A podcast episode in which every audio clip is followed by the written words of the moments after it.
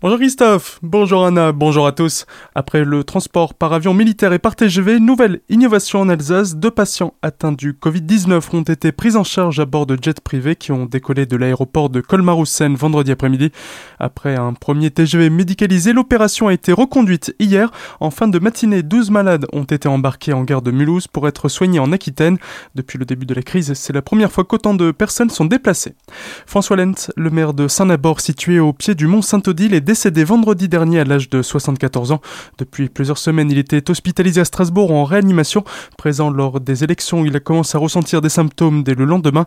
D'autres personnes de son entourage sont aussi tombées malades rapidement après le premier tour des municipales. Nos confrères de Radio France ont enquêté sur le foyer épidémique de Bourtzwiller. Contrairement à ce qui a été annoncé par l'Agence régionale de santé, l'ARS, ce ne serait pas quelques dizaines de personnes qui auraient contracté le coronavirus, mais plusieurs milliers. Entre 2000 et 2500 fidèles seraient atteints par le Covid-19, le transmettant ensuite en Alsace essentiellement. Les investigations pointent un retard dans la prise de décision alors que le nombre de cas grandissait rapidement. Problème de communication sur cette crise, prise de décision trop lente ou trop mauvaise pour Eric Thibault, médecin-chef aux urgences de Colmar.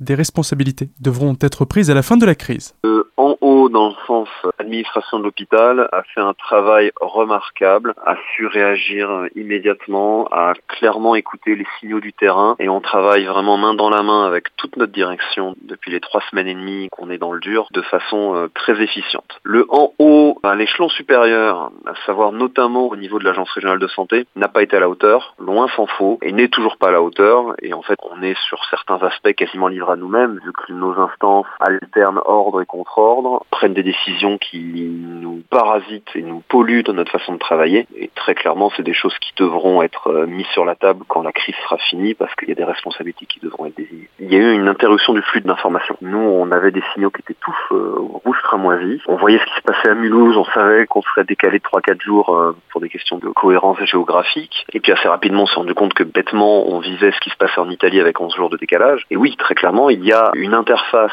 entre les hôpitaux locaux, régionaux et le ministère de la Santé et la Direction générale de la Santé qui a dysfonctionné. Ou bien le ministère de la Santé a refusé d'entendre ce qui se passait à l'échelon en dessous, ou bien l'échelon en dessous n'a pas fait remonter les signaux du terrain, les a un peu méprisés et très clairement, nous on a entendu des décisions qui étaient juste aberrantes, qui signifiaient bah, débrouillez-vous. Pour aider les urgences de Colmar, une cagnotte Litchi a été créée.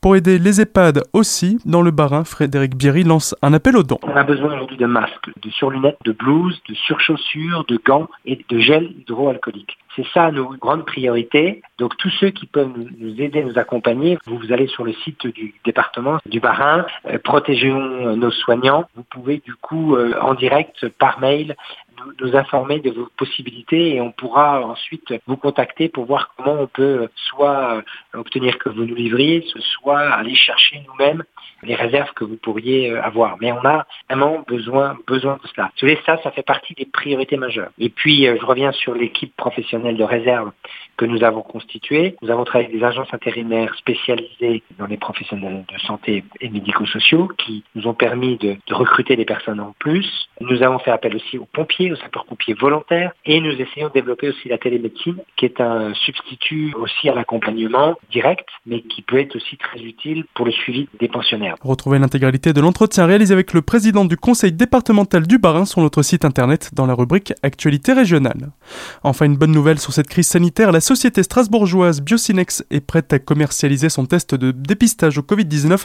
Il permettra de savoir après coup si l'on a été contaminé par le virus ou non. Désormais, elle n'a plus qu'à attendre le feu vert du gouvernement. Belle matinée sur Azure FM.